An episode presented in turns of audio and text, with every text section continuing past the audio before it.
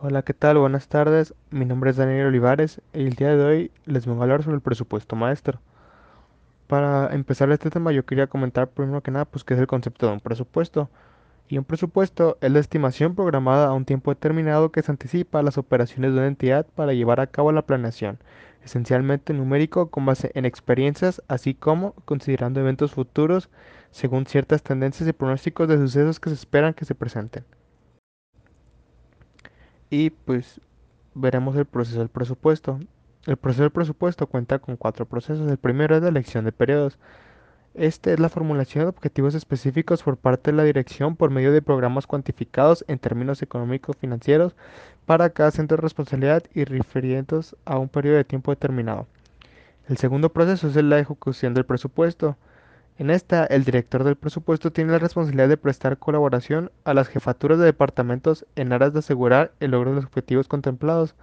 El tercer proceso es el control del presupuesto, y este tiene como objetivo preparar informes de ejecución parcial y acumulada, analizar y explicar las razones de las desviaciones ocurridas y implementar correctivos o modificar el presupuesto cuando sea necesario.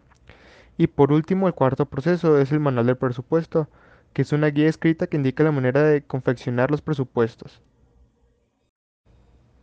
Y ahora les mencionaré los elementos de un presupuesto. Eh, el presupuesto tiene siete elementos. El primero es el integrador, que indica que toma en cuenta todas las áreas y actividades de la empresa. El segundo es el coordinador, que significa que los planes para varios de los departamentos de la empresa deben ser preparados conjuntamente y en armonía. El tercero es operaciones, que es uno de los objetivos primordiales del presupuesto. Es el de la determinación de los ingresos que se pretende obtener, así como los gastos que se van a producir. Y el cuarto es los recursos, que es la empresa debe planear los recursos necesarios para realizar sus planes de operación.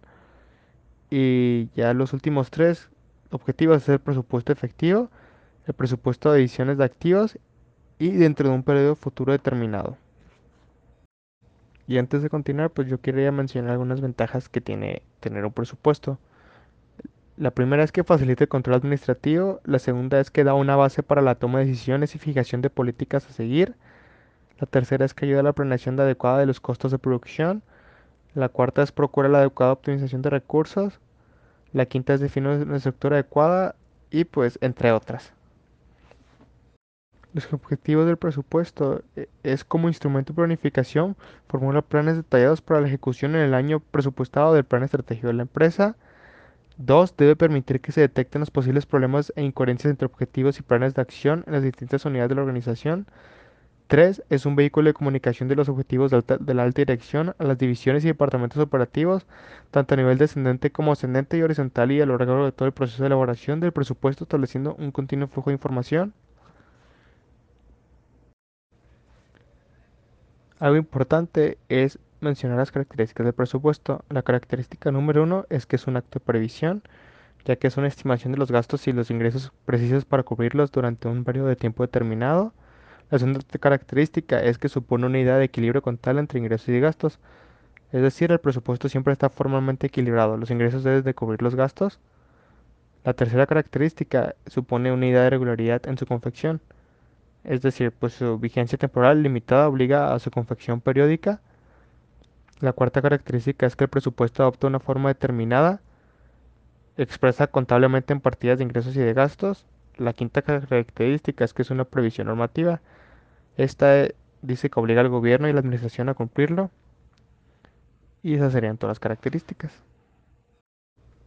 Y pues ahora veremos el contenido del presupuesto. En primer lugar, tenemos el presupuesto de ventas que el subjetivo es listar todos los productos que manejarán en el periodo presupuestal, el volumen que se compromete a vender, el precio unitario de cada producto y el ingreso que obtendrá por la venta de cada uno de ellos y el ingreso total que obtendrá. En segundo lugar, tenemos el presupuesto de producción, que su objetivo es determinar el número de unidades a producir a partir de lo que se espera vender, considerando los inventarios de productos terminados. En tercer lugar, tenemos el presupuesto de gastos generales, de gastos de administración y ventas. que su objetivo es determinar todos los gastos de administración y gastos de venta que se esperan para el periodo a presupuestar. En cuarto lugar, Tenemos el presupuesto de inventarios finales, que su objetivo es evaluar en términos financieros y pesos los inventarios finales deseados de materias primas y de productos terminados.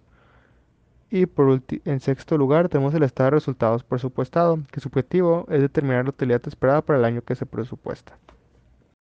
Y por último quería mencionarles acerca del ciclo presupuestario.